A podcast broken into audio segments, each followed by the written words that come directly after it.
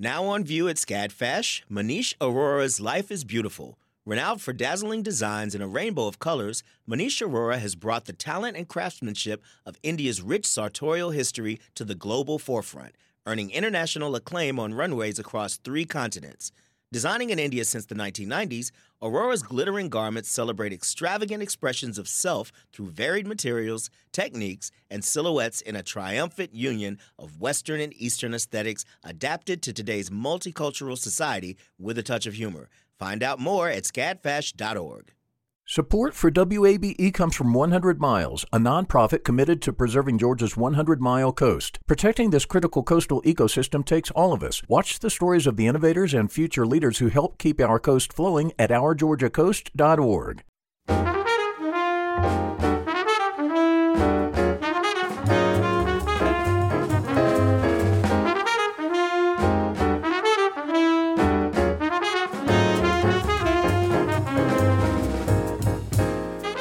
WABE in Atlanta. This is City Lights.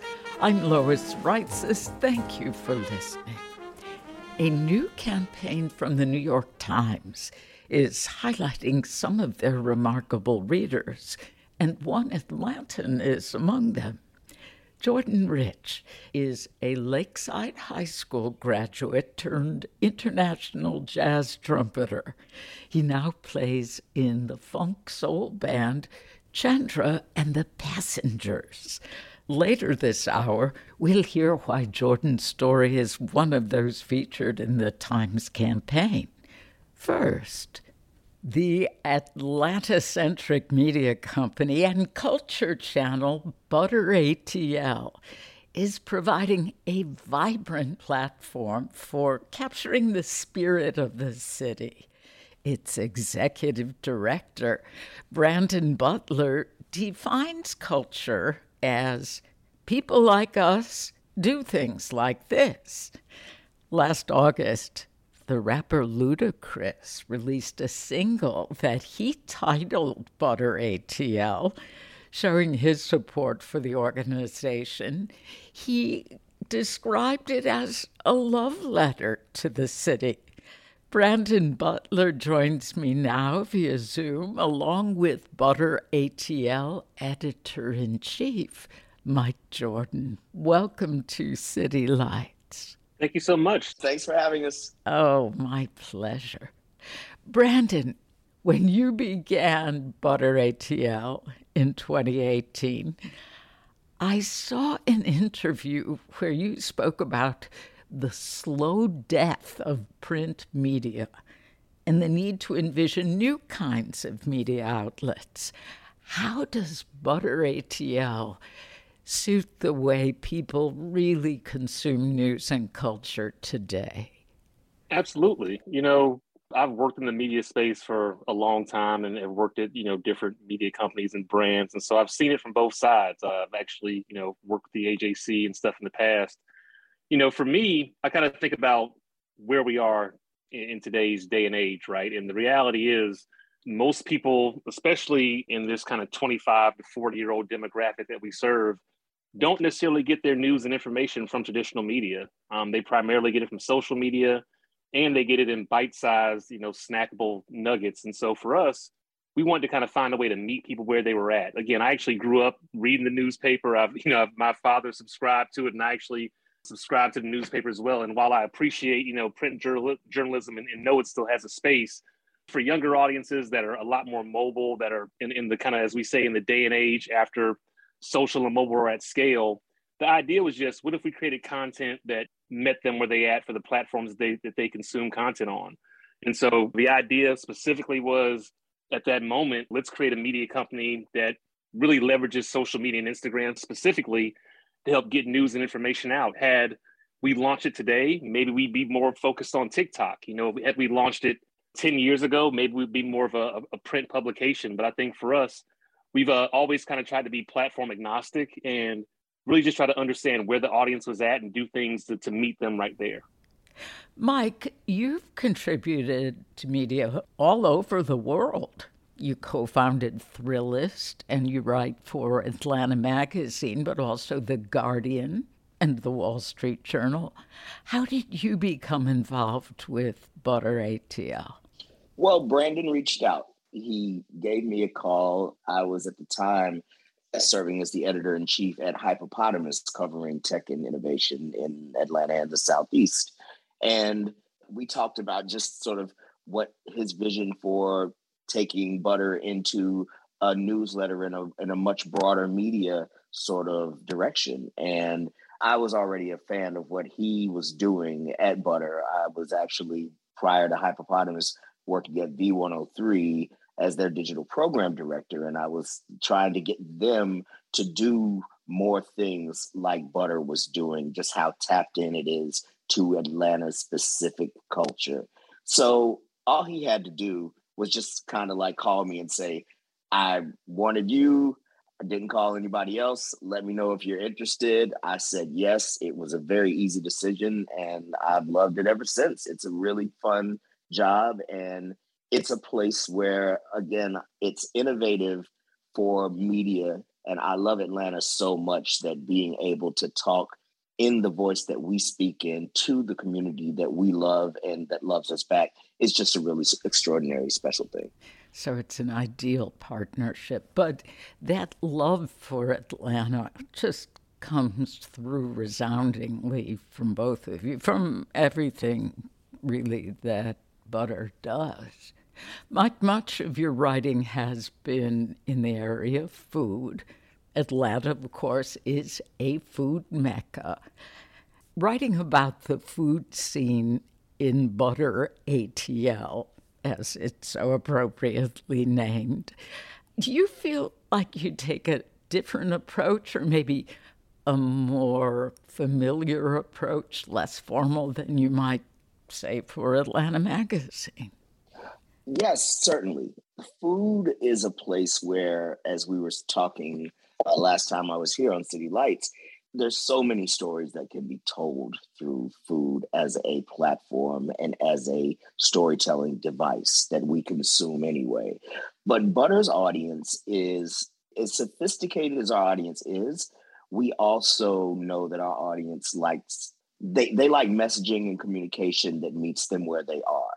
So where we know they are is in just plain old loving the city without an, an extraordinarily high level definition of what's on the menu at a place. And we're also looking for those innovative ideas and kind of scrappy startups. So we wrote about a place called Fuse Pies, which the gentleman was taking orders off social media and had bought himself an at home oven set up for a pizza oven that got up to high degrees and had a whole payment platform to where you pay him, you show up in his apartments, he gives you your pizza, and it's completely random and wild, but very good pizza. And that's one of those things where I don't see Fuse Pies hitting Atlanta Magazine's best new restaurants list. But for Butter ATL, that's the kind of thing that the storytelling comes through and shines uh, in an only in Atlanta sort of way. So certainly, we we definitely want to highlight a lot of the veganism and vegetarianism and all the great ethnic restaurants we have all over the city. But we want to do it in a way where everyone is invited to the table and without excluding anyone for lack of class, race, age, anything that could be sort of a demographic challenge at certain places that really tap into who their audiences are. Butter just says, as long as you love Atlanta, you can come and sit and have some lemon pepper wings with us. Very inclusive. Brandon, I've enjoyed reading about your personal story. You've moved through some interesting chapters. You studied physics in college, Brainiac? I did. yeah, and then IT, you worked in radio for several years. And then you ran a brick and mortar website design store in North Lake Mall. Would you tell us how your history led to butter? And does butter come from Butler? well, I get asked that often. And again, as much as I would you know, love to take the credit for it. I, I did not name Butter after after myself. It does not come from Butler. It's just a strange coincidence in how the universe, you know, makes things work out. But I'll, I'll take it. It was really just a name that we, you know, kind of came up with as we were brainstorming. You know, we wanted to think of something that just kind of quintessentially spoke of Atlanta. And I don't remember all the rest of the names, but I do remember when we when we kind of threw the name Butter out there. Uh, it was something about it that made sense. You know, whether it was the idea that butter makes everything better. You know, when you're churning butter, the cream rises to the top. Yeah. Even the color, you know, I mean, butter has always been kind of founded in this idea of creativity. So even just the color scheme really kind of stood out. And so that was kind of the the vision behind it. You know, as far as my journey, I always say, you know, you can only connect the dots looking backwards. I think that hmm. I definitely started off with the desire to get deep into technology. I was studying physics and engineering, then pivoted into technology and did that but I'd always kind of had a love actually for radio. You know, at one point I really wanted to be the next Ryan Cameron. Um, he was somebody I really looked up to growing up in the city. Interned for him when he was back at you know 97.5 back in the day, and you know that was really where I wanted to go. And so what ended up happening was, you know, I ended up being able to use my technology background to kind of get my foot in the door in the radio space. And I learned kind of quickly that while radio was good, one, I had never really heard myself recorded before and that was a little bit of a shock, you know, to hear how I sounded on tape. So I said, uh, maybe this radio thing isn't for me. But what I really learned was my skill set and my background in technology were really unique in that space at the time. A lot of these radio stations around the time that I got involved were trying to pivot to more online streaming and and trying to pivot to doing more things around content. And you know, Facebook had just launched, and so social media was a thing.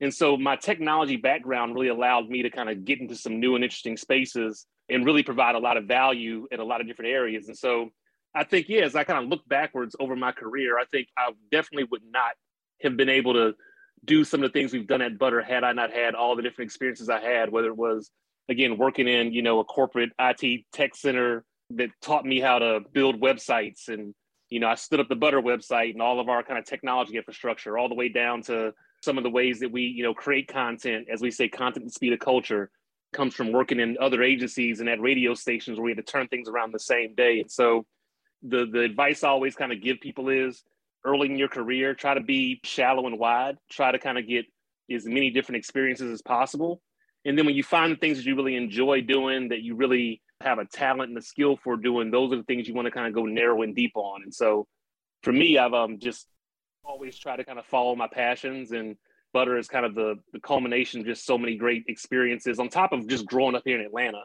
I think that was another one of the big parts that just made it so special is we always say Atlanta doesn't get to tell its own stories. And, you know, somebody like me that grew up in and around the city and has just seen this place evolve even before the Olympics and, and kind of been here pretty much my whole life. I was just really excited to kind of start to find ways to showcase that from a content standpoint. So yeah, it's been a really interesting journey. Brandon, listening to you speak about shallow and wide and where you've gone, that could be a great commencement speech. Have you been asked to speak at any graduations? Funny enough, I actually I actually have had a couple of people reach out, and you know I'm a I'm to dig into that. If, if I do get the opportunity, I will make sure to, to incorporate that in there because everybody thinks their career is to kind of go one way, and for me, I've just really tried to kind of collect experiences along the way. And again, it's been challenging at time, but you know, as I look back on it, there's just you've learned so many different things, and I think that's something that I really would push people that want to come up in whatever space to just again try to collect as many experiences as possible before you know other elements of life start getting involved, so that you really find those things that you have a real talent and a passion for, and then when you find it, double down, go all in. Hmm. If you are just joining us. This is City Lights on WABE. I'm Lois Reitzes speaking with Butter ATL founder Brandon Butler and the Culture Channel's editor in chief, Mike Jordan. This is for both of you. Butter ATL's news department is called The Churn. What's special about The Churn in terms of new media outlets and representing your particular audience? Well, what's special about it is we know that there had been a shift to the newsletter format.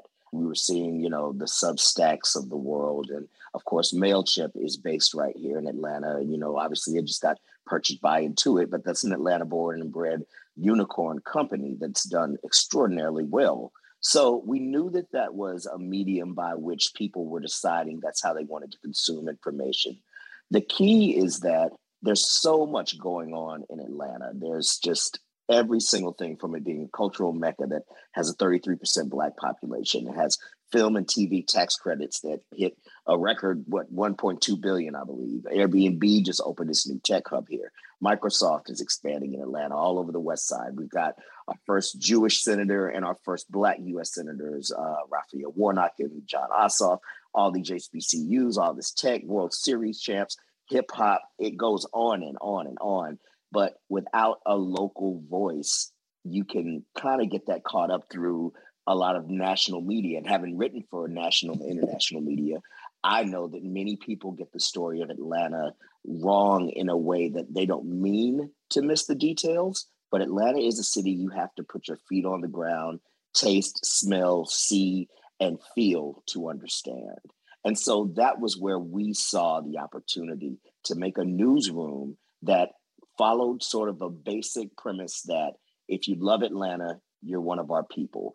And there's no place that we can't go. There's no place we won't go. We don't live in any sort of bubble in Atlanta. The whole thing, 285 in and out. I would say we might stop at Suwanee. That that might be a little too deep for us, but uh, we know we we're very much in tune to what the audience expects from us and we keep that channel open of engagement through the social media channel so that we can always know where we're landing and, and how folks are receiving and how they're appreciating our stories. And that gives us outlets to speak to people like Mayor Andre Dickens, who just spoke to us a couple of weeks ago, as well as Omeretta the Great, the young female rapper who blew the world up with her Not Atlanta song, Sorry Not Sorry. You can get those two different sides of the room, but it's a respected cultural voice and boombox for the entire city and everyone in and out of Atlanta that loves Atlanta. I watched both of those conversations and loved them.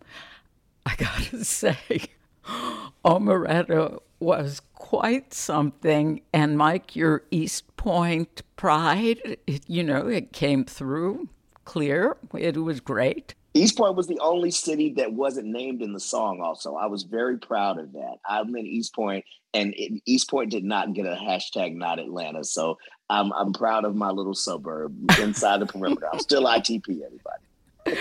Well, and hey, we can't explain whoever did the urban planning or the lack of planning decades and decades ago that makes everybody's postal address say Atlanta, even if you don't live inside of the city limits. So everybody can take pride, but her song is hilarious. And I got to say, the conversation with Mayor Dickens really spoke to an issue close to the heart for many of us, which is authenticity the city changes so much so quickly.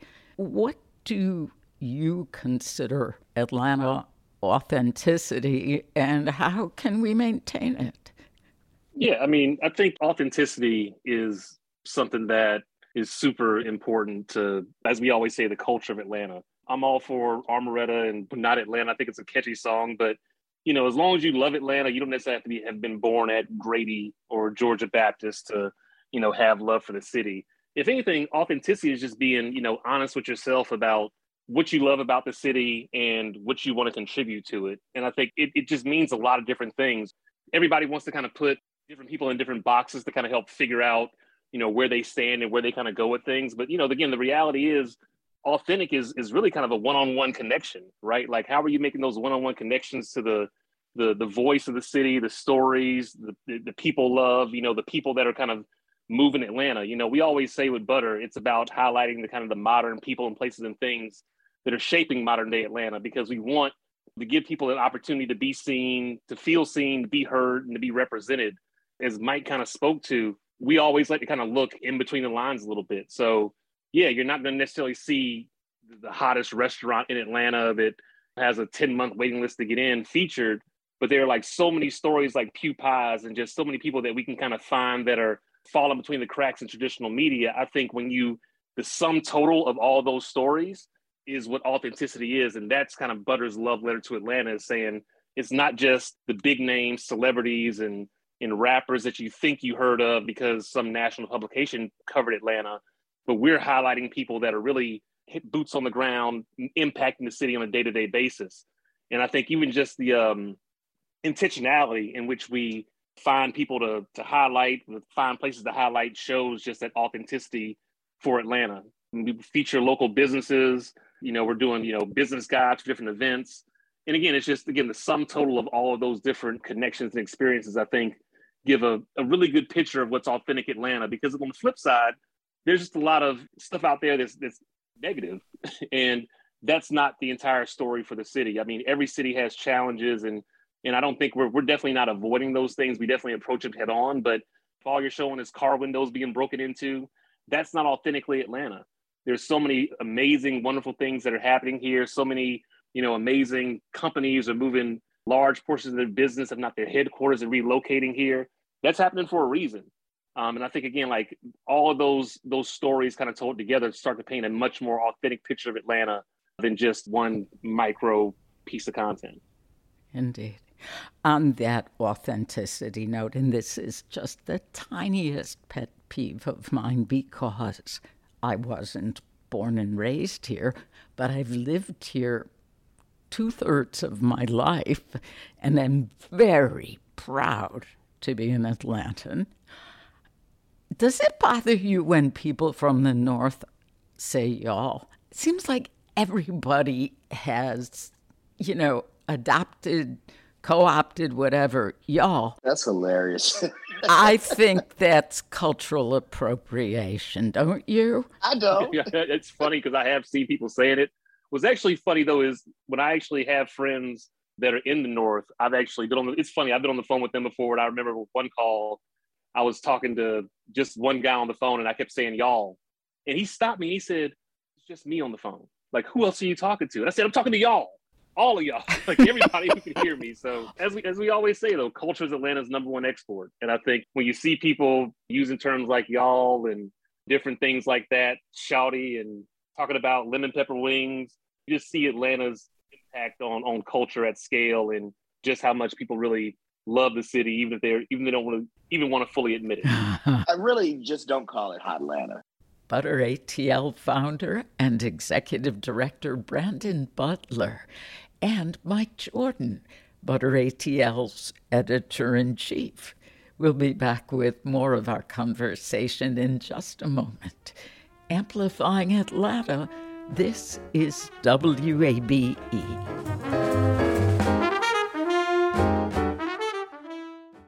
The field of mental health counseling is growing rapidly, and Richmont Graduate University can equip you with everything you need as a licensed professional counselor while integrating your faith into your clinical practice. Programs are offered in Atlanta, Chattanooga, and online. Apply today at richmont.edu. That's R I C H M O N T.edu. You love free, and at Ameris Bank, so do we. That's why we're proud to offer worry free, hassle free Ameris Bank free checking. Manage your money your way with convenient access to digital, mobile, and telephone banking, all with no monthly service fee or minimum balance requirements. At Ameris Bank, we're with you. For more information or to open an account, visit our local bankers in person or online at amerisbank.com slash free checking. Other fees such as overdraft fees may apply. Ameris Bank, member FDIC, equal housing lender. This is City Lights on WABE. I'm Lois Reitzes. It's great to have you along. Let's return to my conversation with Brandon Butler and Mike Jordan of Butter ATL. Here, Butler explains how community activism plays a part in their online projects. I think when you're dealing with news and information, the story presents itself in many ways. And the story of recent history in Atlanta is, of course, as we saw in the elections, the political map is changing colors. So within that truth, there are people who are making those things happen. And those people are driven by a cause that they see as greater than themselves. And I've always been someone who looks at everything from as much of a balanced perspective for the audience as possible. I am a trained journalist and I do hashtag hardcore journalism and I also do hashtag content. And I look at things and say, everything that I'm into and everything that I feel is not always the most relevant to someone who I would love to sit down and have a conversation with. But a lot of these people would never actually get together if you don't give them some type of common ground of just basic, good, true, and honest information. With what we talk about in terms of the political sphere and activism and what has happened over the last few years in Atlanta from the election of Governor Kemp to the rematch that's coming this year between Perdue, Kemp, and also Stacey Abrams is that there are a lot of feelings wrapped up in this. And I would love for people, even in the activist community, to sit down and say, let's not miss the issues here. What do these people stand for? And that's not an easy thing to do, especially when your audience loves culture. You have to find ways to make things, I guess, edible and not just, you know, digestible because you know digestion is a kind of difficult thing. You're putting it through all these process. First we just need you to sit down and eat. And as you hear i make a lot of food references. I'm eating all the mm. time. But it really is more about our audience will let us know when something is important.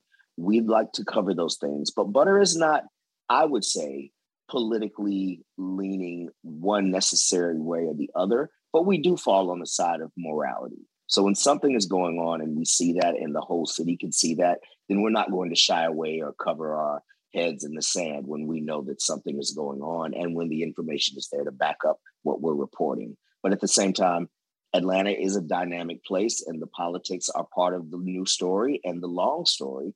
And we're going to continue to stay in that conversation because our audience sort of demands it of us. And there's definitely moments. I mean, you know the presidential election was a was a big moment even as mike just spoke to like one of the moments that even coming off of uh, all the you know the racial unrest and the justice movement that happened one of the things that we did really quickly was spin up resources to help provide as i kind of call it like a record of truth and information to help people be, become active but do it in a safe way. We actually created a the now atlanta text hotline which is something we literally just launched in the middle of all that and said you know what if you're going to go vote, here are resources for voting guides. Here are places that you can go vote. If you're going to go join in some of the protests that are going on, the marches, here's a list of safer protests and marches that you can go get involved in. We've always been very big on anytime an election is coming up, driving people to vote early is always a big thing, especially with our audience and saying, you know, don't wait until the last moment. So it's always looking for those moments to provide value, to remind people there are bigger things that we should all be focused on. And, and to Mike's point, to also help make sure that people understand the facts, understand where these different candidates are coming from, and, and to kind of give them just you know the information that they need, or to put it in front of them so they can kind of make the best informed decision. To Mike's point, I'm, we're, we don't lean one way or the other. I think we do focus on morality and the right thing. And I'm all about here's all the information. You know, you make your best choice. I just ask that people do get engaged and stay active. And so we've launched a number of resources over the years that have helped empower people, and we plan to continue to do that every time the opportunity presents itself. Very important. Mike, there's a very contemporary, or maybe I should say immediate type of realism to some of the churn's features.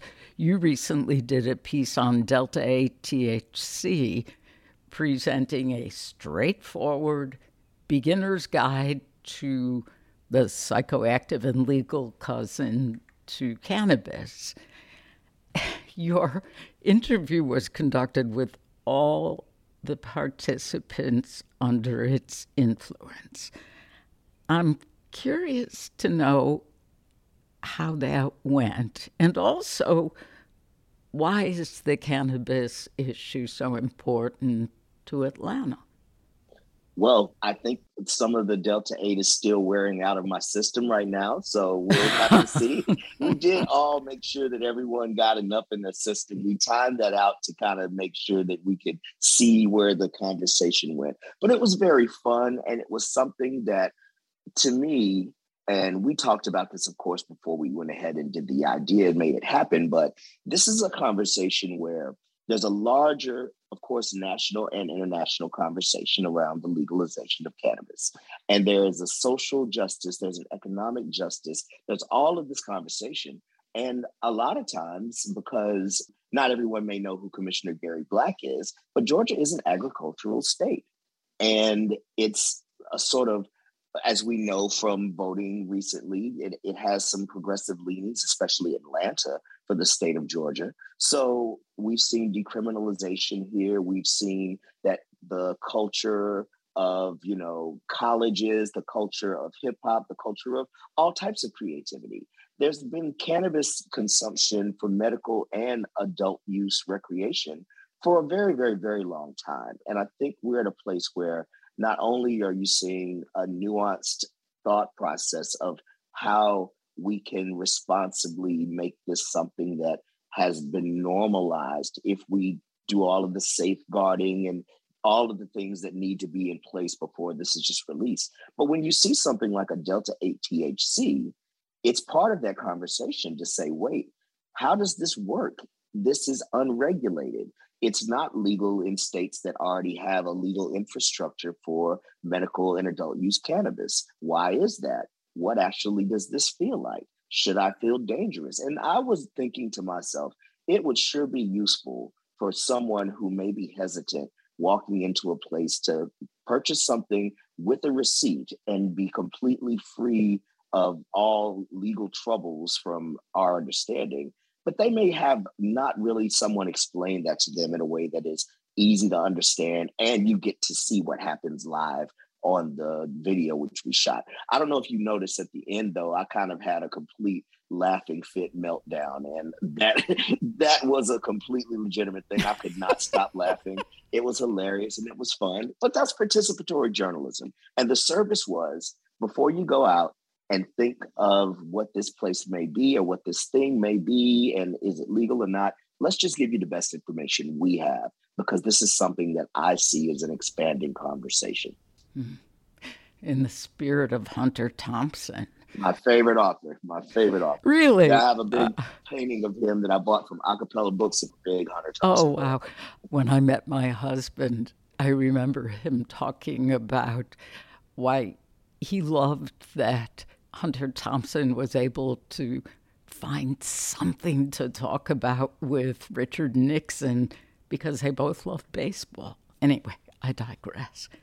In 2021, you undertook a collaboration with the Krystal Restaurant brand to create a hip hop music, art, and history experience inside the Northside Drive Krystal location called Krystal by Butter. What did visitors experience in the specially made over restaurant?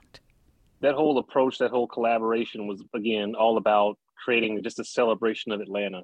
At the time, Krystal had recently moved their headquarters to Atlanta, relocated from Tennessee, and were interested in ways to kind of authentically connect with the culture. Through some relationships, we started having those conversations and ultimately kind of settled on what if we built our own landmark you know thinking about the big chicken or just like other elements of atlanta that are just places that you want to stop by when you come out here we said what if we actually created one ourselves and so it was all about again how can we really create something that's authentic to the city and just steep it in? So many of the things that butter talks about as we always say this love letter element that is authentic atlanta culture. You know music is a big part of it obviously especially you know hip hop rap music but there's also history. You know there's also the colleges, whether it's the HBCUs and the AUC or Georgia Tech and Georgia State or Coca Cola, just really finding ways to kind of rekindle that passion in partnering with Krystal on that collaboration. And so we worked with all local artists. We hired a a black female led production company to help build us out, to help build out the space with us, and really just wanted again, even from the teams and people that we worked with, wanted to be super intentional about every square inch of that location. So you know, we really just want to get people in there, rekindle their passion, let them know that Krystal was here and they're authentically connecting with folks, you know, in collaboration with Butter. And the reception for it was amazing. A lot of people had kind of passed by that restaurant before they hadn't necessarily seen or, or stopped by there anytime soon, but it gave people a reason to stop by. Andre Dickens, the night he became mayor, his first meal, he literally pulled up to the Krystal and ordered through the drive-through. And I remember he sent me a text message and said, "Hey, man, this is my first meal as mayor." Oh, and so you you know when moments like that happen, you know you've done something special. We just hope that you know those kind of things continue to be people remember butter for is again just doing things that um have kind of become a fabric of Atlanta culture. I think Julia Child said, "Everything is better with butter." I like it. We always try to say that as well. You know, we think that everything does go better with butter. Butter ATL founder and executive director Brandon Butler and Mike Jordan, Butter ATL's editor in chief. More information about Butter ATL is on our website, wabe.org. Coming up from Lakeside High School to New York Times featured jazz musician. The story of Jordan Rich is next. Amplifying Atlanta, this is 90.1 WABE.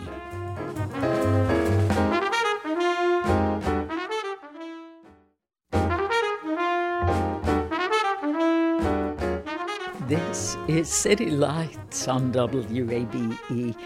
I'm Lois Reitzes. Thank you for being here.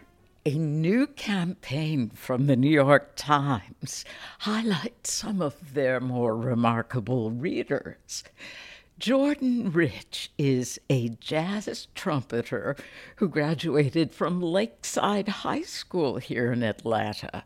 He now plays in the funk soul band Chanda and the Passengers. Jordan's story is among those highlighted in the Times campaign. He joins me now via Zoom. Welcome to City Lights. Thank you, Lois. I feel welcome. Good. Now, you grew up in Decatur, and your story carries you all the way to Montreal, where you perform with Chanda and the Passengers. Can you give us a glimpse of how you began in a drum line, went on to become a jazz trumpeter at Lakeside High School, and pursued this life in music? Oh, yes, with pleasure. My musical journey, it really began before high school. Growing up, you know, being in Atlanta, going to church every Sunday, being a part of various choirs and things like that. And, you know, later on, you know, as I grew up, I got into middle school and joined the symphonic band, the jazz band. And at that time in the early 90s at Stephenson uh, Middle School, what they did is they would train the young kids in middle school with the marching bands. And Stephenson is known, uh, at least at that time, as one of the best marching bands in the city. So that was such a pleasure to get out there at, at middle school level and learn with the, the big boys and girls, you know, and that led me, and I knew then I wanted to join marching band. And then from there, when I, I ended up moving and I ended up going to Lakeside High School, I walked on to the marching band under the leadership of Kevin Jones, who, who went to Clark. He was a Clark alumni and one thing about marching bands is when you're going to a high school, if your band teacher went to Clark, Atlanta, mm-hmm. you knew you were going to have a good band. Ah. So people would work hard to get into those bands. And and so from there, it was musical school. And fast forward today, I'm with Chanda and the Passengers, and we're recording and performing and things like that. Oh, yeah. great stuff. Jordan, I read your grandmother played an important part in your process of learning to love music. What music did she share with you growing up that influenced your style? Yes, Grandma Thelma, she played gospel music and she would always, every time she was around, she would just hum and you know singing psalms and you know she lived in tampa at the time tampa florida and every summer we would visit down there and in her house right next to the window she had a yamaha keyboard with a green music book that had all these notes these foreign notes that i didn't know what it was but i knew it had something to do with music and from there you know, I would just go and play and just play and play and play, you know, and pretend like I'm reading the music to play. And, you know, in hindsight, I guess she saw how much I, really took to that. And lo and behold, one day in the mail, a very familiar keyboard Aww. and book showed up you know, you know, in a box, in a box just for me. You know, as a little kid, you think, okay, a box is coming from me. what, what is this? and it was that keyboard. And I immediately set it up, had it up and, and, and running, and I was just wailing, going to town. I probably drove my parents crazy. And to this day, I have the same setup. I, I always have to have a, my keyboard near a window or a digital piano, and that's what I play. It's not my main instrument. I'm not a pianist, I'm a trumpeter, but you know, since the trumpet is a single line instrument, the piano helps you see, helps you see all the notes. Oh, what a tribute to her that you still have that setup, and what a profound impact she had on you. You mentioned Stephenson and Lakeside and Clark.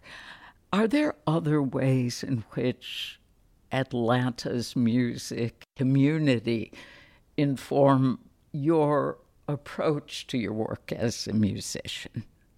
Oh, yes. Atlanta has so much art and music that goes unseen actually to a lot of people. Um, like one one place that really kind of shaped me was going to Apache Cafe off of uh, Spring Street, and I would see um, off West Peachtree Street, and I would see different types of art and music, you know, performances there from people you you just all walks of life. Also, I played in various bands. Uh, they they call them they call them corporate bands where you you travel around the country and you play at weddings or you'll play at uh, company holiday parties and basically wherever they will book you. Hmm. I played with a band called Life of the Party. That's very aptly titled. yeah, under the leadership of uh, Jerry Freeman, who really, really shaped me as well. And also one of my teachers, my band teacher, his name is uh, Nelson Render, who is part of the PR Experience, which is another band. He taught me how to read music back when I went to uh, middle school. And then maybe what, 10, what, 15 years later, I end up in the same band with him, gigging, you know, and I saw him, he still saw I had it. And what ended up happening is I learned a lot from them and uh, a couple of other musical mentors after our gigs, we would go to places like Churchill Grounds. Oh, and yeah. you'll see jazz jam sessions or at Northside Tavern, which was uh, in the New York Times campaign. We, we went there. These are places that we would go as musicians after our gigs and, and play blues and, and, and, things like that. So that's what shaped me going to the different venues uh, around Atlanta. Yeah. Did you ever go to Blind Willie's or Fat Matt's? Yes, Fat Matt's. Oh my goodness, with the blues, those guys sitting on stage and and they're playing. I mean, real blues. Yeah. And and the line is wrapped outside of the building for the barbecue. I came for the blues, not the barbecue. both are great there. Right, both are great. I read that you are on the path to become a Canadian citizen. Um, when did you decide to live there? That was actually a pretty tough decision, actually. It really starts with me meeting my wife, Chanda, who is Chanda of Chanda and the Passengers. We dated uh, long term. She was in Canada and I, I was in, in Atlanta. And when I first saw her, she came to Atlanta. I, I met her. First question I asked her is, Do you like music? And caught her off guard. She's like, well, why? Yes, I do, you know, and turns out she has her own funk band and everything. Right. And economically, um, for us to both get uh, into our dreams and live our dreams and, and with music together, it just added up to to me coming to Montreal. Uh, it was more flexible for me because I, I, worked online with my job and things like that. Mm. How does life in Canada differ for you? Wow, it, it has opened my eyes, and with diversity and having different diverse points of view, and also able to look at United States from an outsider perspective, from an inside outside perspective. And when I read different news outlets, and it made me look and uh, appreciate the different types of uh, journalism that I came across. Like here, you have French journalism and um, different local journalism that I never would have came across.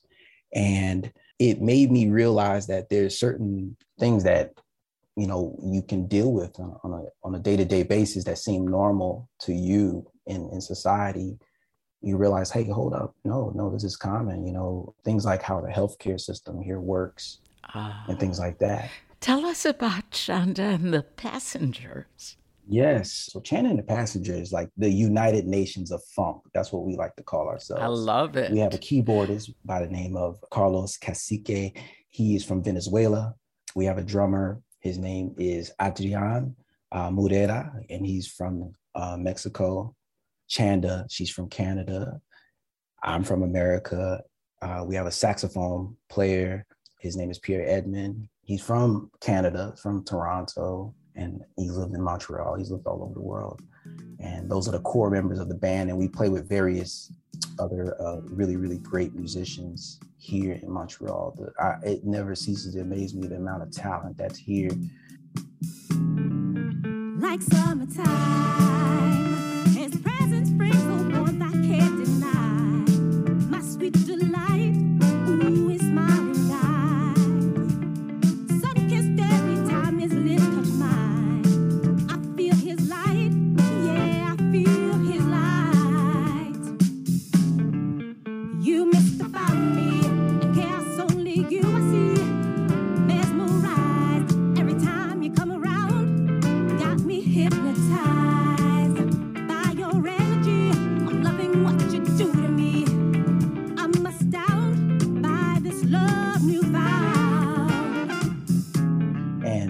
There's so many sim- similarities between Montreal and Atlanta when it comes to that. You know, me and Chanda would have a, a nice uh, inside saying of how both cities have TL in there. You have from MTL to ATL.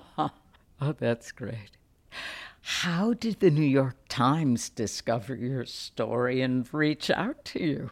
I was part of a project, a research project that was look, looking into actual New York Times subscribers and how they use the New York Times. And from there, it ended up, you know, I got an extended invitation to be a part of a, a campaign. And there's a feature post that shows the different people that were part of it. And there's a video, the video part, that was the first time I've ever done a, an experience like that to see the behind the scenes of how a ad campaign or ad or video like that is, is made, I have so much more respect for the people that create any type of media and the the crew, everybody that worked with me. They were all wonderful and really wanted to make sure that I'm just being who I am, just being authentic. And if I'm comfortable with it, I really felt like I was in good hands the whole time.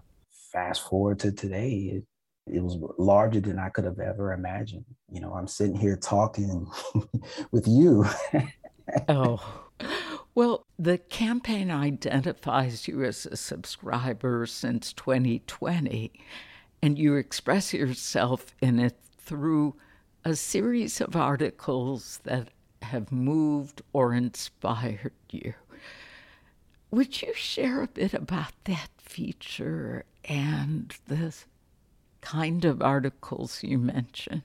So, one particular article that really was of interest with me was uh, where books meet Black Mecca, where it highlighted a, a bookstore that I've never been to off of a very historical street, Auburn Avenue in Atlanta. For Keeps Bookstore, they allow people to check out different books from a lot of African American uh, authors. and had that focus on from a Black historical perspective. And it really lends to the idea that I, the thought that I had of appreciating more of something, um, such as where I'm from, appreciating Atlanta a lot more now that I've moved away. And the first chance I get when I get back, I, w- I would love to go check that store out. Hmm. Other articles you want to highlight? Curious how you chose them too. Well, there's a article called uh, "Sax on the Porch," where it talks about um, during the pandemic how a saxophone saxophonist in his neighborhood connected with with his neighborhood through music, just having these outdoor free concerts slash jam sessions. You know, and it really, to me, touched me because it really is illustrates the power of music, the healing power of music. And the connection people miss yes. during the pandemic. The connection, you're absolutely right.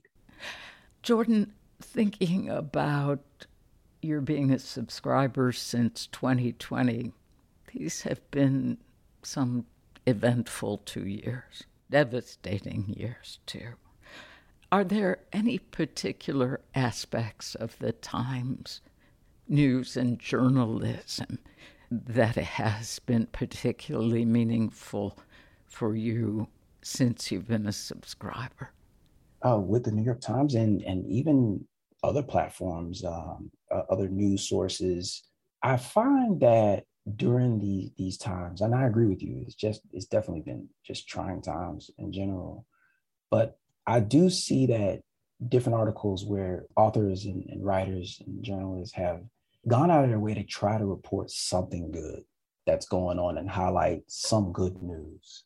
And it, I see the fight for good news a, a lot of times. And sometimes, you know, I just take a break from the news and in general. Uh, that's that's what's gotten me through as well to just disconnect from everything and, and look inward to, to myself and and and to find that inner peace.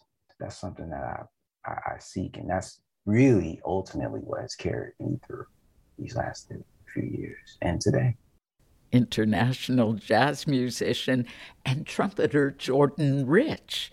His story is featured in the New York Times as part of their new campaign supporting independent journalism.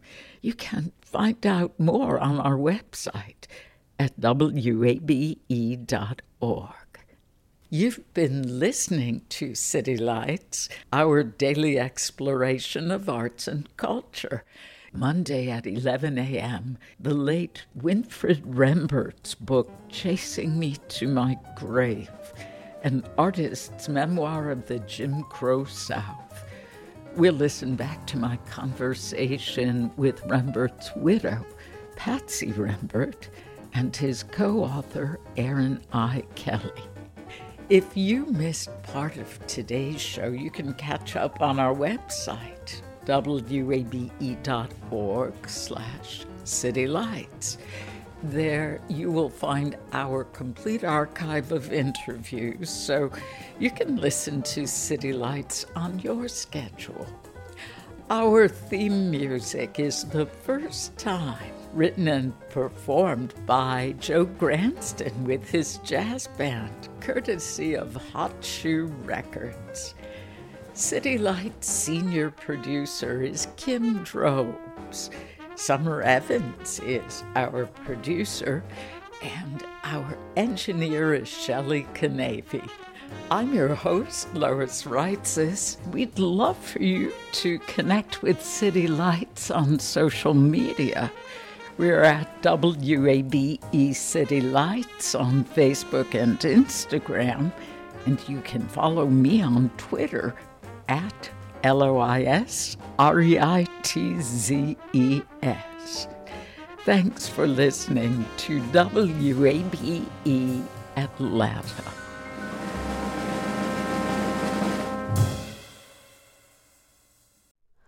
Hi, it's Terry Gross, the host of Fresh Air. We bring you in depth, long form interviews with actors, directors, musicians, authors, journalists, and more. Listen to our Peabody Award winning Fresh Air podcast from WHYY and NPR. The world is full of mysteries. Are ghosts real? Is that yogurt expired? Hey, the unknown can be scary, but when you donate to WABE, you know where your money is going. Your gift supports the journalism that keeps you informed and the programs that pull back the curtain on complicated stories. Help us make the world less mysterious. Become a member now. Go online to wabe.org/donate and thanks.